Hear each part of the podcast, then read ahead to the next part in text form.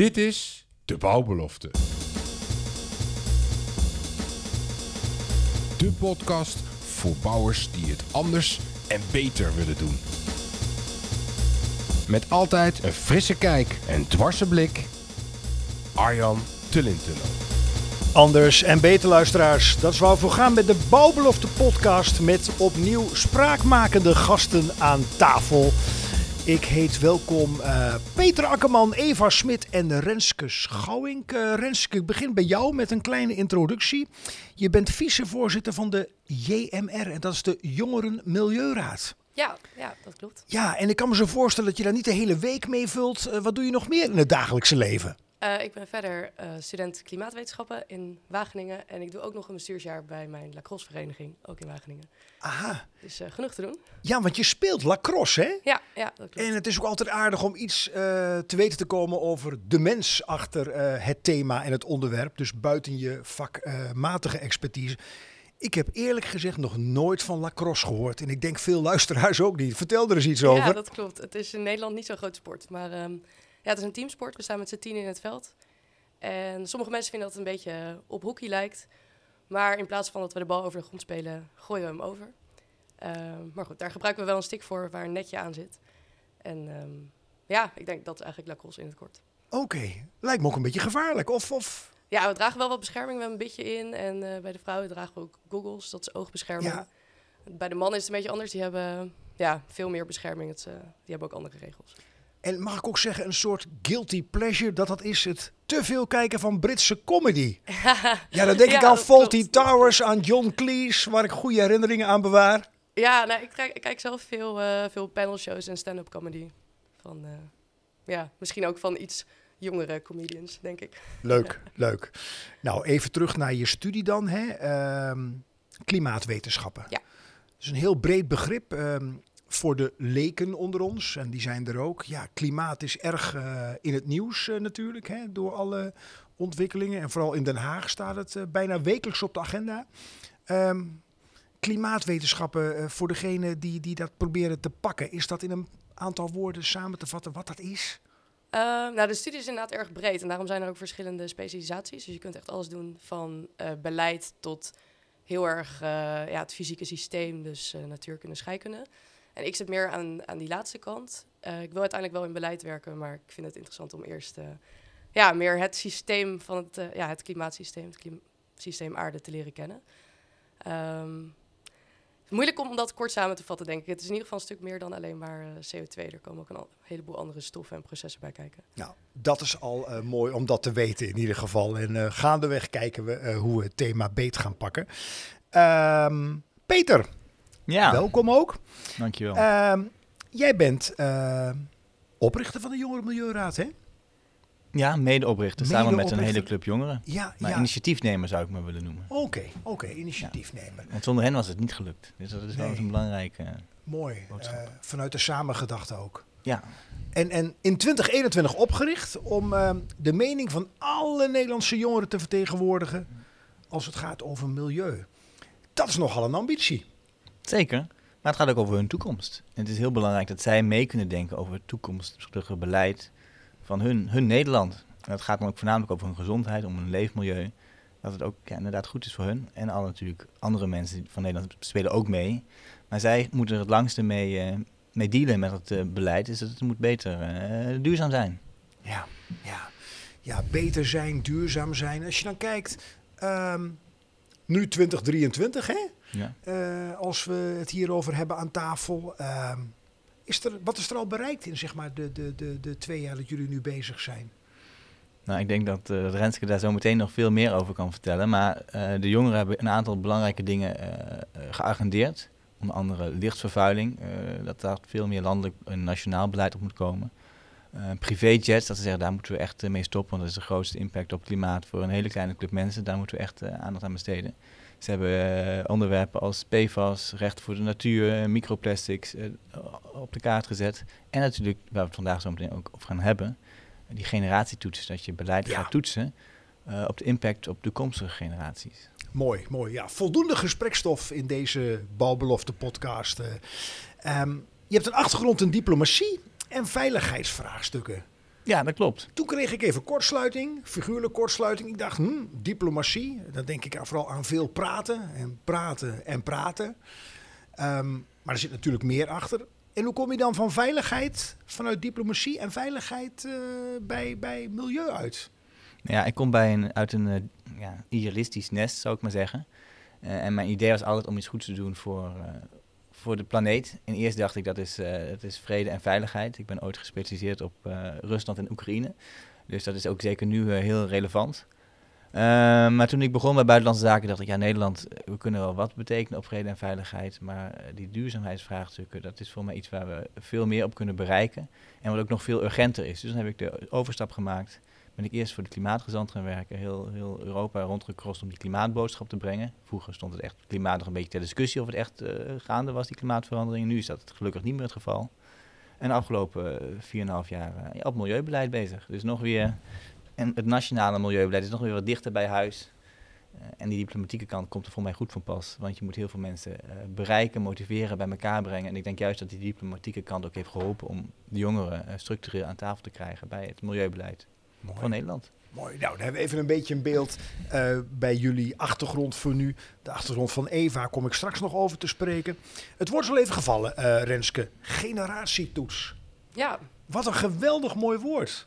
Ja. hoe, ja, hoe is dat zo opgepopt, dat woord? Eh, nou, wij hebben dat woord zelf niet bedacht. Dat concept bestond al. Ik weet eerlijk gezegd niet helemaal wie daarmee begonnen is. Maar in Nederland eh, hebben ook andere jonge verenigingen er veel aan gedaan om dat op de kaart te zetten. En wij zijn daar inderdaad mee aan de slag gegaan bij, eh, bij het Nationaal Milieuprogramma van het ministerie, ministerie van Infrastructuur en Waterstaat. Ehm, ja, en zoals Peter ook al zei, dat, dat gaat dus om het toetsen van het effect van nieuw beleid op de lange termijn. Dus voor toekomstige generaties ook. Nou, daar gaan we zo de diepte verder over in. Eva Smit, jij ook welkom eh, aan tafel. Ehm, jij bent de voorzitter van de Jongeren Milieuraad. Dat klopt. Ja, en wie heeft jou daarvoor gestrikt? Oeh. Oh, ehm, ik ben gestrikt door het Instagram-logaritme, om heel eerlijk te zijn. En toen ben ik Oh. lid geworden van de Leuk. JMR. Ja, En eh, na een jaar lid geweest te zijn, dacht ik... Nou, het lijkt me toch leuk om iets meer touwtjes in handen te hebben. Dus toen ben ik voorzitter geworden. ja. mooi, mooi.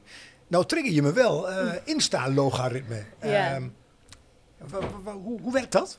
Eh, ik zag een advertentie voorbij komen en ik eh, studeer in de duurzaamheid richting. Dus ik denk dat Instagram dat heel goed doorhad en dacht, jij moet iets doen met jongeren en milieu.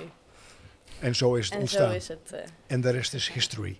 Ehm, en je studeert ook in Wageningen, in Klopt. Wageningen eh, net als Renske. Ehm, welk- welke studie doe je?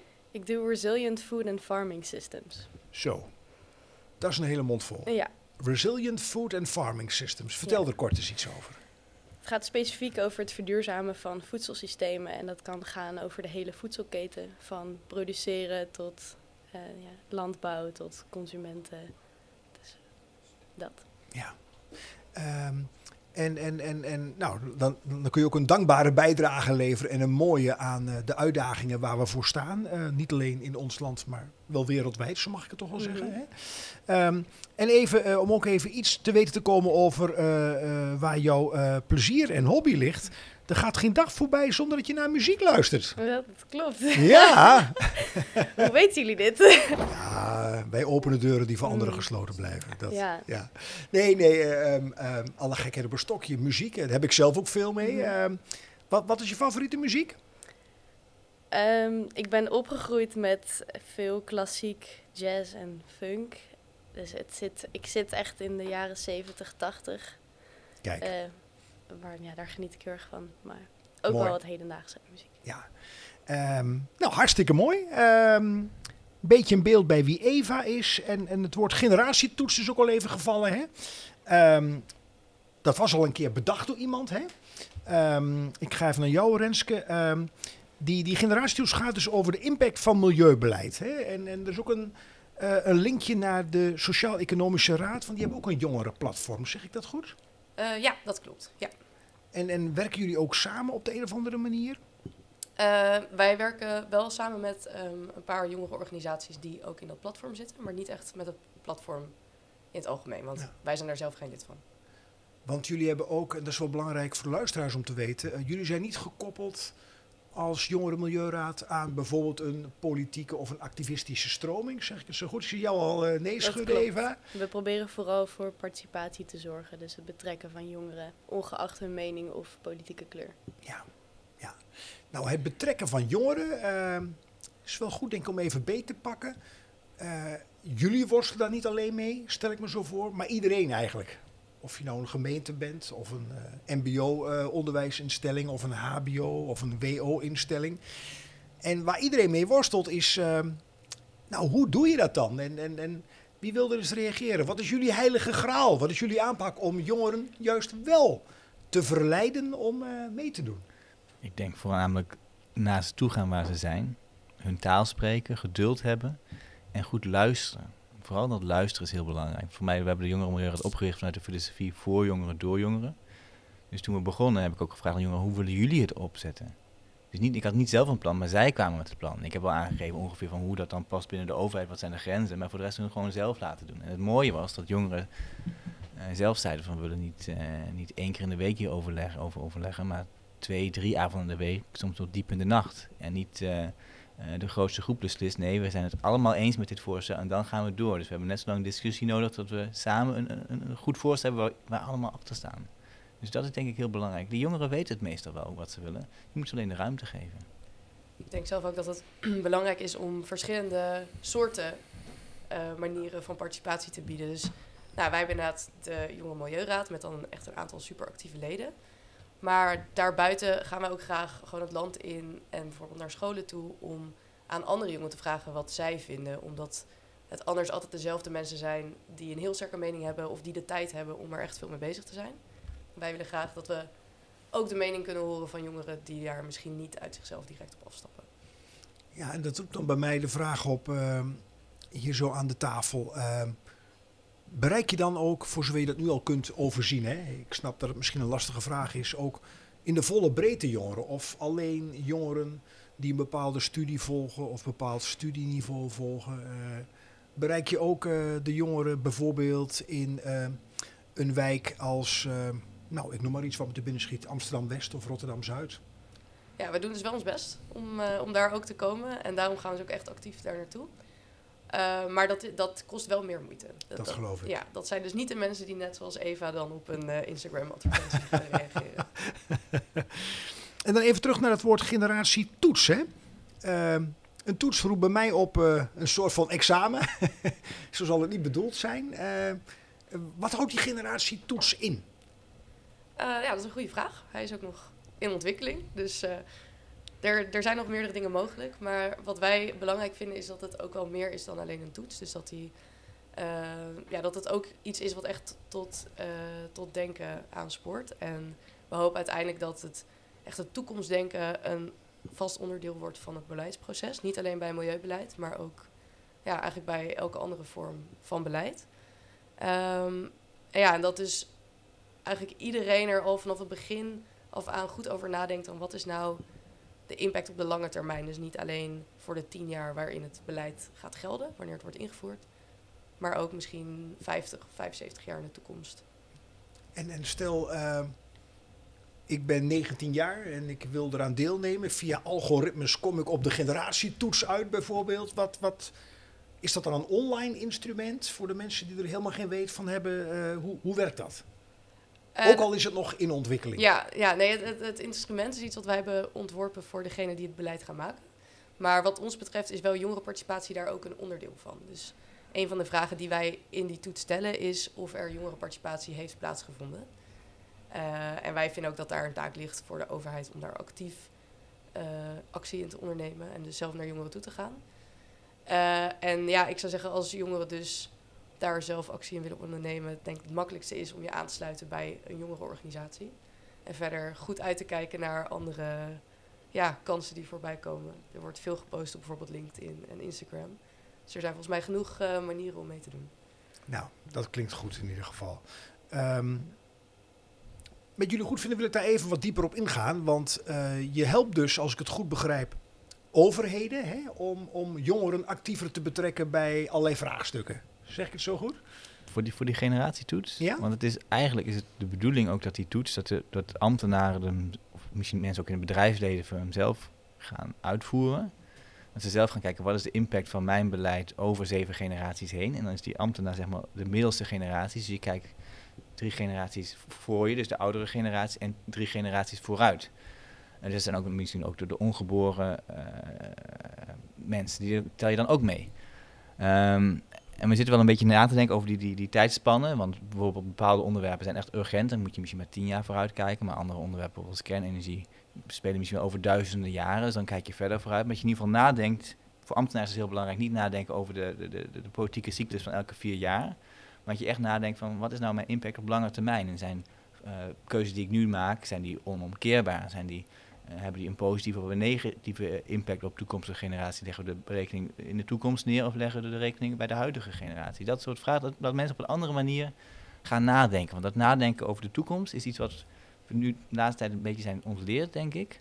Maar wat we vroeger misschien veel beter konden. Als je denkt aan de mensen die bijvoorbeeld, dat noemen ze wel kathedraal denken, mensen die vroeger kathedralen bouwden, moest je misschien over drie, vier, vijf generaties heen, honderden jaren nadenken van hoe bouw ik dat gebouw. Dat is natuurlijk voor jullie bouwers is het misschien gesneden koek, maar voor heel veel ja, uh, mensen die, die in het beleid werken, die, ja, als ze vier jaar vooruit moeten denken, is het al heel wat. En wij proberen ze dus de handvatten te geven om verder te denken.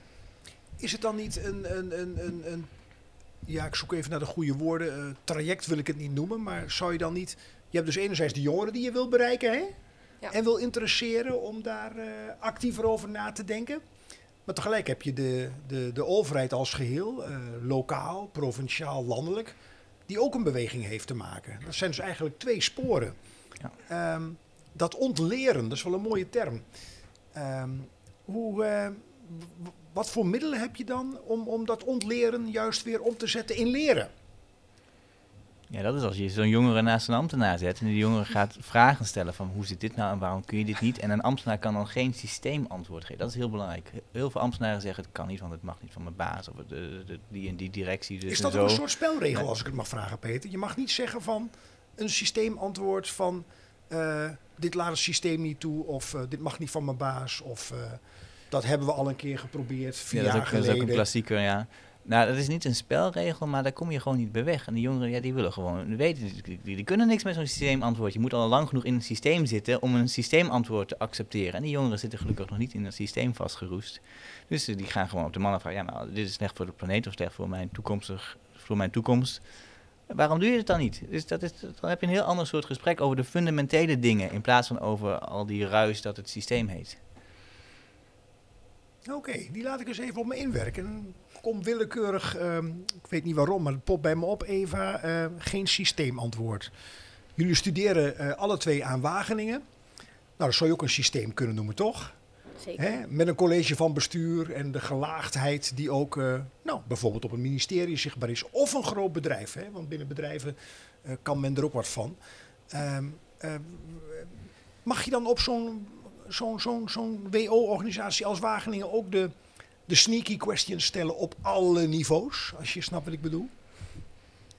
Nou, ik kan uh, een voorbeeld geven van gisteren. Dat, zijn, dat is niet de Jongere Milieuraad, maar gisteren heeft Extinction Rebellion aan tafel gezeten met het bestuur van, uh, van Wageningen over hun verbinding met uh, fossiele industrie. Dus ik heb het idee dat het wel kan. Of Mooi. het uitpakt zoals de andere partij het wil, dat is een andere vraag. Maar er wordt wel gesproken op andere niveaus. Dus dat zouden wij eventueel ook kunnen doen. Ja, ja. Uh, een beetje durven, is dat het misschien? Mm -hmm. uh, gewoon doen en dan inderdaad uh, de goede vragen stellen, vragen durven stellen. En als iemand zegt van ja, dat past niet binnen beleid of andere antwoorden, dat je dan door durft te vragen. Ja, ik denk dat dat durven inderdaad wel een erg belangrijk aspect is. Want het kan als jongeren soms best wel intimiderend zijn, zeker in het begin. Uh, om die stap te zetten van ik ga toch gewoon aan tafel zitten en meepraten. Ik denk ook dat Eva en ik daar allebei dit jaar uh, veel over hebben geleerd. Mooi. Um, maar ja, dat kan, het kan best wel lastig zijn. En zeker als, uh, um, ja, als er veel jargon over tafel wordt geslingerd. Of als er inderdaad antwoorden komen waarvan je denkt, ja, ik weet niet wat ik hiermee kan. Wat we ook wel een paar keer hebben gehad, is dat er dan als wij nou ja, uh, problemen of misschien een oplossingsrichting aandroegen, dat er dan heel ver door werd gevraagd op echt de kleinste details. En dat het voelde alsof er van ons wordt verwacht dat wij eigenlijk het beleid gingen schrijven. En ja, dat is eigenlijk helemaal niet onze taak. daar zijn we ook ons na een tijdje steeds meer bewust van geworden. En dat eh, zeggen we dan nu ook gewoon van. Ja, wij, wij krijgen hier eh, niet voor betaald. We zijn hier niet om het beleid te schrijven. We geven de jongeren input en hopen dan dat daar inderdaad iets mee eh, gedaan wordt. En stel, eh, nee, niet stel, dat breng je dan in. En hoe is Ja. dan de reactie van de andere gesprekspartners als je zoiets inbrengt? Want Eh, ja, dat verschilt wel per, per persoon. Daar merken we wel grote verschillen in. Ik denk sommige mensen vinden het heel erg leuk dat wij er zijn. En denken ook heel goed mee. En zijn blij met onze input. En andere mensen die zien misschien iets meer de problemen. En vinden het lastig dat er dan weer een, een organisatie of weer een doelgroep is die ook mee wil praten.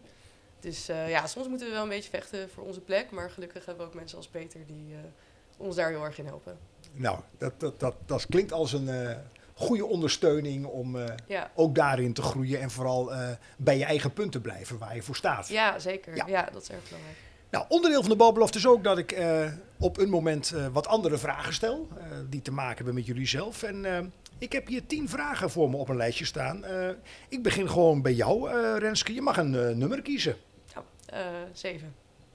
Ja, wat is je favoriete seizoen in het jaar en waarom? Oké. Eh, ik vind eh, de lente altijd erg prettig. Dus dat is wel Aha, op dit moment goed uit. Ehm, ja, ik hou er wel van als het weer weer wat, eh, wat mooier wordt, maar ook nog niet te warm is. Want kijk, die erg warme zomers van de afgelopen paar jaar, daar eh, ben ik niet zo van. mooi, mooi. En jij Peter, jij mag ook een getal kiezen. Nummer drie. Nummer drie. Wat is je favoriete slaaphouding? Oh jee. Voor mij is dat heel wisselend. De- degene die me in slaap brengt, denk ik. Oké, oké. Oh, dat is een mooie. Ja. Ja. ja. Nou, wisselende slaaphouding. Nou, dan ook nog een vraag eh, aan jou, Eva. Eh, jij mag ook een eh, getal kiezen. Nummer 10. Nummer 10. Welke wet zou je invoeren als het kon? en dat mag van alles zijn. Mhm. Ik vind dat fietsers voorrang moeten krijgen als het regent. Dat is nog eens omdenken. Fietsers hebben toch altijd al voorrang bij mijn weten? Niet... Nou, oké. nou, ik ben, ik ben het er op zich wel mee eens. Dus soms Ja? sta je in de regen bij een stoplicht te wachten. En dan, En dan moet je- nou, het zou toch fijn je zijn als die helemaal- sensor ja, erop zat ja. en dat je dan eh, iets vaker groen hebt. Oh, oké. Oké. Ja. Ja, toch? Oké. Nou, dat is een aardige. Fietsers eh, moeten voorrang eh, krijgen als het regent. Mijn theorie nog niet gehaald, dat blijkt hier nu wel uit, geloof ik. Nou, ja, ehm, ik fiets ook. Ik rij ook auto en ik weet niet beter als dat de fietser eigenlijk altijd gelijk heeft als er wat gebeurt. Even als je kijkt naar aansprakelijkheid, als ik het even kort zeg. Maar ik ben ook leek, dus eh, dat is even eh, eh, mijn observatie eh, als eh, fietser, voetganger, hardloper en ook automobilist. Ehm, even terug naar de generatietoets en het woord participatie. Dat woord participatie hoor je overal, ook bij oudere mensen. Is er al een ander woord voor participatie? Anders gezegd, als ik bij mijn kinderen eh, variërend tussen de eh, 18 en de 24 jaar het heb over jongerenparticipatie en ik vraag het aan Leander, die is eh, 22, dan denk ik dat hij me even vragend aankijkt. Die taal, het vinden van gemeenschappelijke taal, eh, met Peter ook wel eens eerder over gehad, er is een geweldig lastige uitdaging. Zit daar ook niet een haakje, daar bedoel ik mee, een mogelijkheid, een sleutel om juist wel die jongeren te bereiken? Waarbij ik begrijp dat overheidstaal participatie is. Ja. En, en dat is prima, dat mag er zijn, moeten we ook zo laten. Alleen dat Nee. doorvertalen naar wie je eigenlijk wil bereiken. Nee, ik denk dat het een erg goed punt is. En eh, wij moeten daar soms ook voor oppassen. Dat wij inderdaad niet ook het overheidsjargon waar wij na een tijdje ook wel aan gewend raken, mee gaan nemen in onze eigen organisatie. Ja. Eh, nou, wat wij bijvoorbeeld wel op eh, Instagram posts soms zetten, is dan praat mee over een bepaald onderwerp. Zoiets. Doe Dus dat- mee. Ja, Ja. dus dat klinkt alweer ietsje simpeler. Ja, ja. En krijg je dan ook de vraag, en als ik eh, te diep vraag, dan zeg het gerust. Praat mee en dan, dan hoor je ook geluiden, participatie. Ehm, mooi, dan praten we mee. Alleen, wat doet men ermee? En hebben we wel echt een vorm van invloed? Of is het een, als mijn vraag duidelijk is, show voor de bühne? Snap je wat ik bedoel, Eva? Van, oh ja, er is bepaald, we moeten nog iets met participatie doen. Maar feitelijk is de keuze al voor 80, 90, misschien wel 95 rond. En dan kunnen we afvinken dat we ook jongeren betrokken hebben bij een vraagstuk. Ja, daar vraag je me wat. Ehm, Ik denk dat het altijd heel belangrijk is om terugkoppeling te geven aan jongeren. Dat ze weten dat er iets mee gedaan wordt. Dat ze weten vanuit de overheid dat hun stem gehoord is. Dat is denk ik heel belangrijk. Ik denk wel dat wat het lastig is met participatie is dat het een beetje een koepelterm heeft, Precies. is en ontzettend veel vormen heeft. En dat kan eh, praten zijn, het kan discussiëren zijn, het kan inlezen zijn, het kan, het kan van alles zijn. En dat maakt het denk ik af en toe een beetje een vage term. Maar ja, dat terugkoppelen is iets wat wij ook hebben ondervonden toen we naar jongeren toe gingen. Dat ze dat wel echt nodig hadden om zeker te weten dat ze ook mee wilden participeren of mee wilden doen. Ja, ja. En zeker ook om mensen vast te houden om eventueel aan een nieuw proces ook weer mee te doen. Want als je één keer meegedaan en vervolgens denk je, nou volgens mij eh, was het gewoon tijdverspilling, er is toch niks met mijn mening gedaan. Dan ga je een tweede keer misschien je niet meer opgeven. Dat is, ja, dat is heel jammer als dat gebeurt. Dat is denk ik de kern denk ik, van wat wij doen, ook met de jongerenparticipatie. Voordat er een woord op papier stond, hebben we al de Jongeren Milieuraad opgericht. Het was co-creatie, dat is de, meest ultieme vorm op de participatieladder. Samen die raad opgericht, structureel met ambtenaren op om de tafel. Nu al, al, al 2,5 jaar. Die ambtenaren moeten ook teruggeven wat ze nou met die, met die input van de jongeren hebben gedaan. Dat is belangrijk. Ja, en op bepaalde onderwerpen kunnen ze ook duidelijk zeggen, nou ja, die onderwerpen, ja, dat lukt echt niet, dat zeggen ze dan eerlijk. En op andere onderwerpen, nou, daar gaan we mee aan de slag, zoals met die lichtvervuiling. Ehm, maar inderdaad, het, het, wat, wat Renske aangeeft, er moet wat mee gedaan worden met die participatie. En van tevoren moet heel duidelijk aangegeven worden wat voor een vorm van participatie is het. Is het participatie om draagvlak te creëren of is het participatie om samen nieuw beleid te schrijven? Van tevoren moet je dat heel duidelijk weten als participant, zodat je niet teleurgesteld bent. En dan moet de overheid transparant in zijn. En als je ook inderdaad zegt co-creatie, dan moet je er ook echt wat mee doen, want anders raak je de volgende keer die participant kwijt. Ja, dus aan de voorkant, als ik jullie goed beluister, helder zijn in eh, wat je wil bereiken. Maar ook de mate waarin je dan, mag ik het zo zeggen, invloed hebt. Ja. Wat ermee gedaan wordt. En vooral de terugkoppeling nadien. Ja. Ja, precies. Ja. Mooi, mooi. Even een ander thema, want, want ook over de generatietoets kun je heel lang eh, goede gesprekken voeren met elkaar.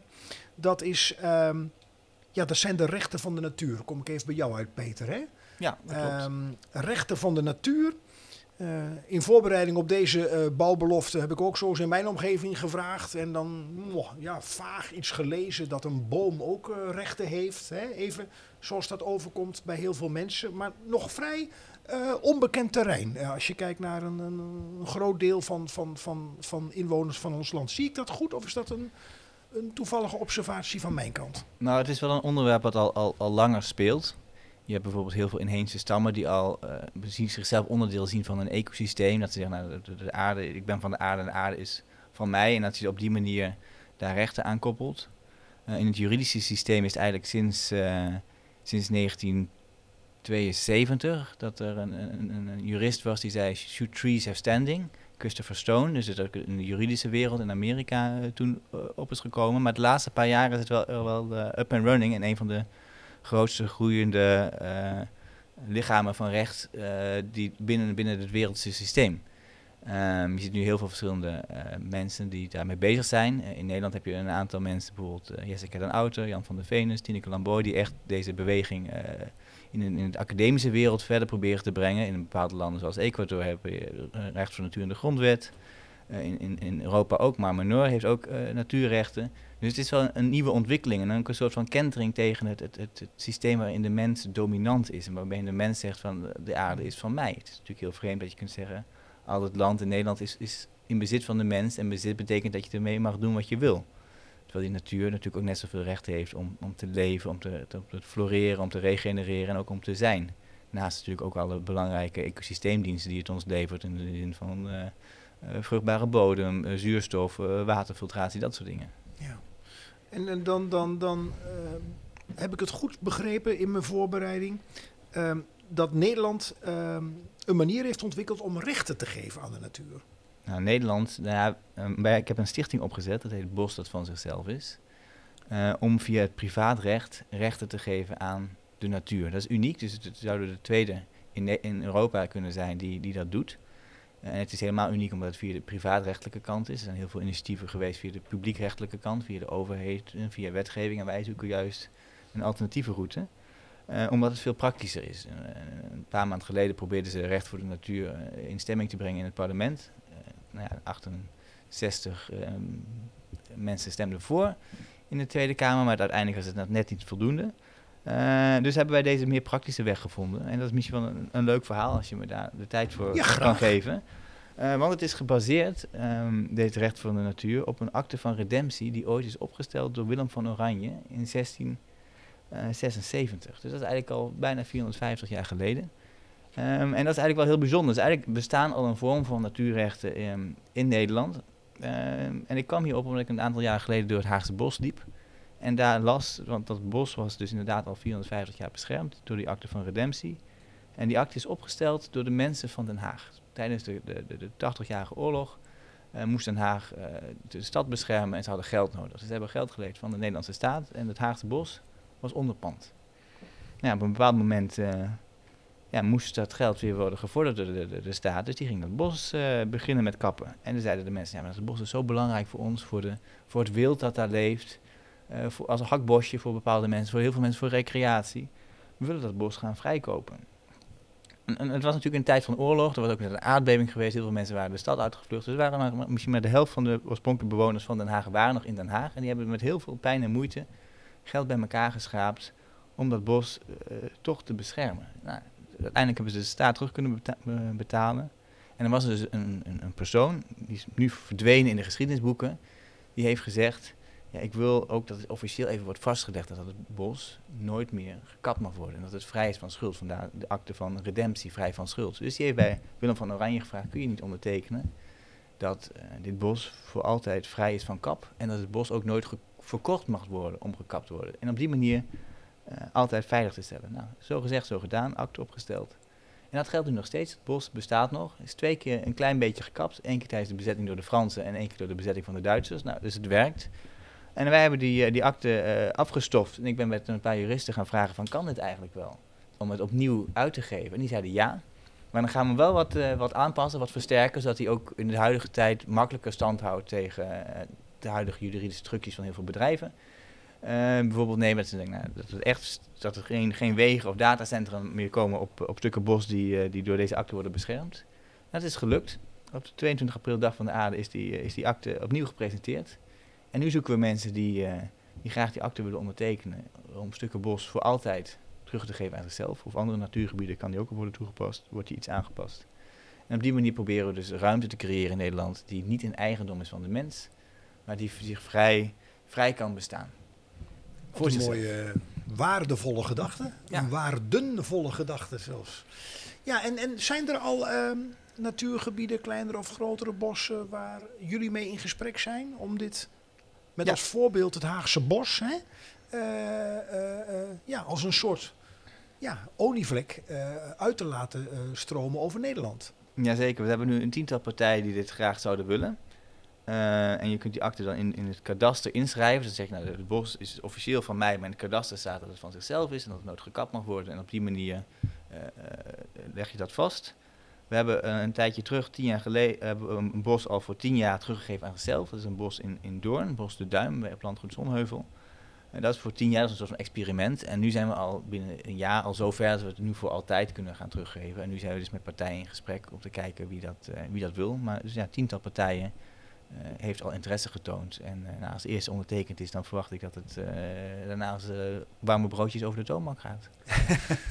Begrijp ik het dan goed, ehm, Peter, dat ehm, dan heeft een bos wel eigendom te zijn van een privaat persoon? Bijvoorbeeld van mij, stel dat ik een bos in eigendom zou hebben. Of geldt dat ook voor stukken bos die al in handen zijn van de overheid? Nou, dit is echt, dit is dus, dus, dus via de stichting, het is, is ge- gericht op mensen die een stuk bos hebben. De overheid kan hem ook afsluiten, dat zou ook super mooi zijn. Bijvoorbeeld Staatsbosbeheer die eh, bossen beheert, ik noem maar een Daar hebben we instantie. afgelopen vrijdag eh, mee gesproken. Die zijn ook geïnteresseerd. Die zijn ook al twee stukjes bos op het oog waar wij ze hopelijk eh, dit ook willen gaan toepassen als experiment. Maar dan moeten ze nog even besluiten. Maar de mensen die wij spraken waren super enthousiast. Dus ik heb goede hoop. Nou, dat klinkt goed. Ehm, even terug naar ehm, Eva en Renske, want dit is ook getoetst, zeg maar, als ik het goed begrijp, aan de hand van de tool Mijn Milieumening. We- weten jullie daar ook iets van? Ja, dat klopt. Ja, en, de- dus, dus aan jongeren is de vraag voorgelegd, hey, hoe, hoe zien jullie dit? Ja, dat is inderdaad via mijnmilieumening.nl. Dat is een website die wij hebben gemaakt om eh, jongeren te vragen naar hun mening over milieubeleid in Nederland. En een van de vragen daarin was of zij vonden dat er eh, ja, dat rechten voor de natuur moeten worden ingevoerd in Nederland. En nou, we zijn nog bezig, die website staat nog open, maar uit de tussentijdse resultaten van een eh, paar weken geleden kwam uit dat op dat moment, ik weet de exacte getallen niet uit mijn hoofd, maar ongeveer 60% vond dat eh, ja, alle Nederlandse natuur rechten moest krijgen en nog ongeveer 35% vond dat eh, speciale natuurgebieden rechten moesten krijgen. Dus ja, bij elkaar kom je op ongeveer 95% van de jongeren die eh, dit idee op zijn minst voor een deel steunt. Dus ik denk dat dat ja, al best wel een veelzeggend, ja, veelzeggend getal is. Dat is toch geweldig? Ja, ja, dus ik hoop ook dat dat eh, wat zegt voor de toekomst en dat dit steeds populairder zal worden. Ja, ja. Nou, ehm, eh, ik zie blije gezichten hier aan tafel. Ook bij jou, Peter. Dus als ik het goed begrijp, ehm, dit gaat wel. ehm, het is nu nog een dingetje in de ogen van veel mensen, maar dit gaat een serieus ding worden, als je snapt wat ik bedoel. Ja, het is wel volgens de juristen die wij spreken, is het wel echt revolutionair. Ook op de manier van denken over eigenaarschap, over denken over onze relaties tussen mensen en natuur. Als je rechten geeft aan de natuur, dat is een soort van weerklank geeft dat in de samenleving, hoe wij denken over die natuur. Niet meer als bezit, zoals of voor, om, om uit te buiten voor grondstoffen, maar echt als een, als een mede-aardbewoner die gewoon gelijk is aan ons en die net zoveel recht heeft om daar te Mooi. leven. Mooi.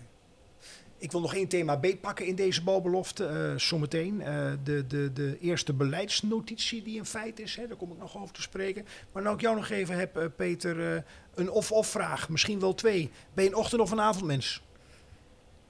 Allebei. Kan dat? Ja, Mooi. ik moest er vandaag super vroeg voor uit en dan krijg ik super veel energie van. Maar als ik soms wat dieper de nacht door moet om eh, een belangrijk stuk eh, af te leveren, dan doe ik het ook eh, met veel energie. Lift of trap? Trap. Ook als je zes hoog moet op een ministerie? Juist.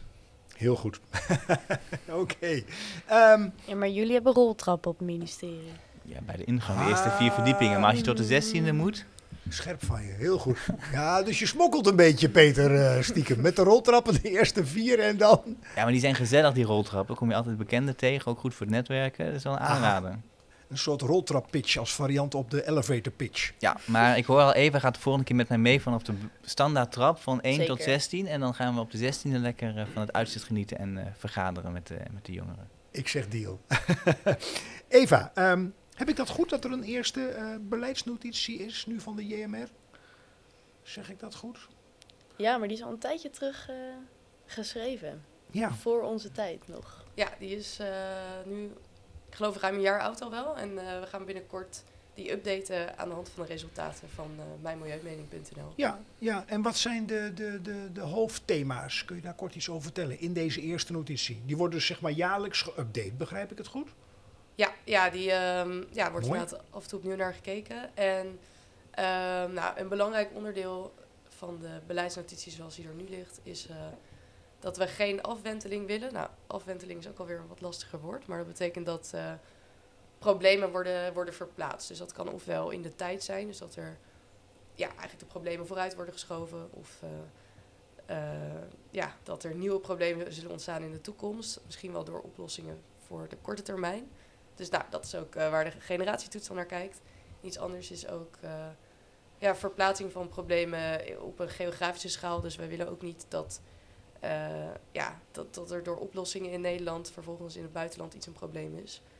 Bijvoorbeeld de export van afval is daar een duidelijk voorbeeld van. Maar dat, dat kan nog veel meer inhouden. En ja, dat, dat zijn bijvoorbeeld. Dus het afwentelen van milieukosten.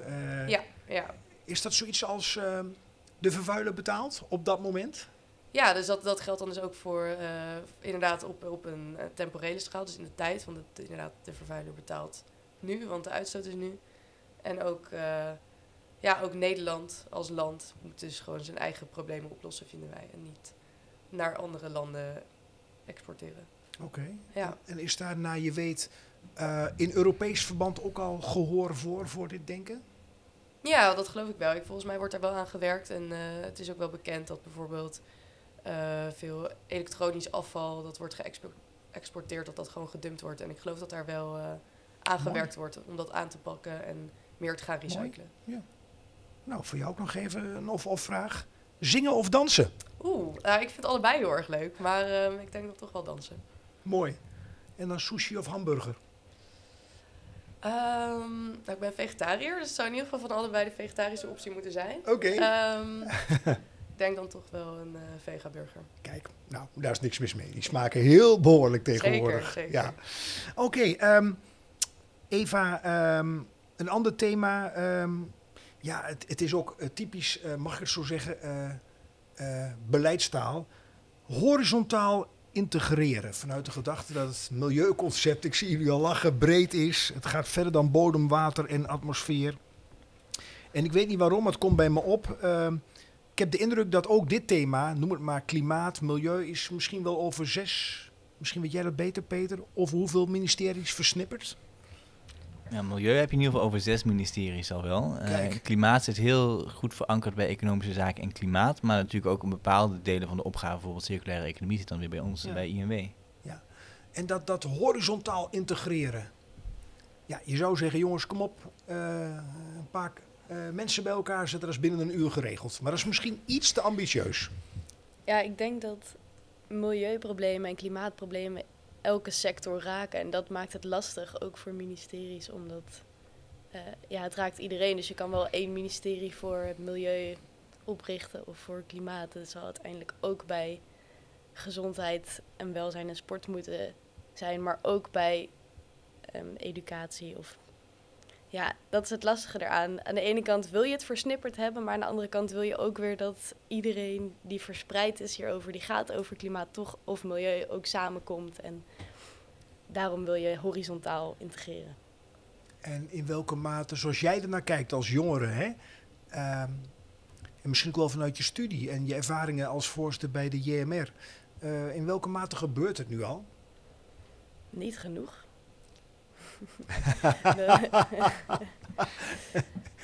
Maar ja, ik merk onder jongere organisaties die eh, op deze gebieden bezig zijn, dat er heel veel eh, wil is om samen te werken op dit gebied. Ehm, en dat we er ook allemaal mee eens zijn dat we als één groot front moeten staan om beweging te kunnen veroorzaken. Dus vanuit de jongeren heb ik het idee dat, eh, dat we goed, goed integreren. Oké, nou dat is mooi.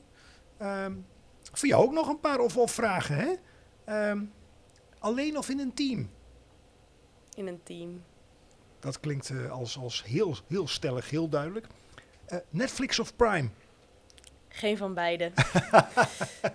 Geen van beide zelfs. Nee, Geen tijd voor. mm, geen zin in eigenlijk. Nou, dat is een eerlijk antwoord.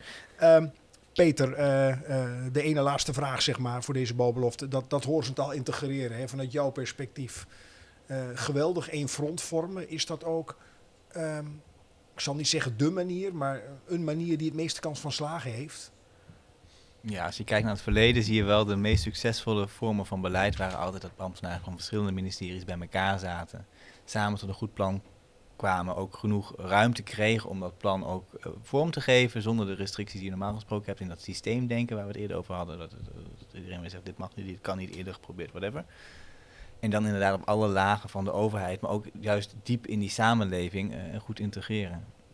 Ja. En dat betekent ook dat je de verbinding met die samenleving goed moet leggen. Dat ambtenaren veel vaker het gebouw uit moeten en op de plaatsen moeten komen waar die vervuiling plaatsvindt. Op plaatsen moeten komen bij mensen die nog nooit met de overheid te maken hebben gehad, omdat die zo ver voor hun gevoel van ze afstaat. Dat, dat soort dingen, dat moeten we weer doen. Dat is niet een hobby die je erbij doet, maar dat is de kern van je werk als ambtenaar. En dat moeten we weer- weer herleren. Van ontleren naar herleren. Ja. Dat is ook wel mooi wat zo even eh, bij me oppopt. Ehm, laatste vraag aan jullie, eh, Eva en Renske. Eh, eh, als je het hebt over, over, over de langere termijn. Jullie willen duidelijk eh, over, over 20, 30 jaar kijken, hè, als ik het goed beluister. En niet over vier jaar, hè, zeg maar de verkiezingsperiode. Echter, ehm, stel, je bent toch vier jaar verder. eh, wa- waar staat de Jongere Milieuraad dan? Als je kijkt naar de missie, de ambities, de doelen. Wat kun je daarbij vertellen? Jij daar iets over zeggen? Ja, dat wil ik wel. Nou, hopelijk komen we tot een punt dat eh, jongeren vertegenwoordigd worden in het maken van beleid, milieubeleid. En kan de tool die wij hebben gemaakt, mijn milieumening, worden toegepast op ook andere onderwerpen dan milieu? Dus misschien gezo- geestelijke gezondheid of klimaat. Onderwijs, of onderwijs. maar. Inderdaad, dat Wonen? jongeren structureel worden meegenomen. Ik denk dat de Jongere Milieuraad daar een goede, een goede rol in kan pakken. Ja, dus dat binnen nu en vier jaar. Ja. Hoe kijk jij er als initiatiefnemer eh, als laatste vraag, Peter, van de JMR naar, naar deze mooie ambitie? Nou, hij kan twee kanten op gaan. Of inderdaad dat jongerenparticipatie zo goed is verankerd dat jongere milieuraden niet meer nodig zijn. Of dat ze zo zijn uitgegroeid dat ze elk onderwerp dat ook maar iets met milieu te maken heeft uh, bij de kladden hebben en uh, daar goed op, uh, op mee participeren. En okay. inderdaad het jongerenparticipatietool die echt super mooi is, overal kunnen inzetten. Nou, mooi. dit was hem, de Bouwbelofte podcast. ja, een editie waarin we spraken met de Jongere Milieuraad. ik zeg dank aan Peter Akkerman. Um, dank Eva Smit. En dank uh, Renske Schouwink. Uh, ontzettend veel plezier en succes ook uh, met jullie studies, niet te vergeten. Jij met je dagelijkse werk. Ja, en laten we ervoor gaan dat binnen nu en vier jaar ja, de jongeren niet alleen aan tafel zitten, maar ook echt mee mogen praten. En een beslissende stem hebben misschien zelfs wel. Nou, tot zover deze bouwbelofte. Ehm, ik sluit af met de woorden tot de volgende bouwbelofte.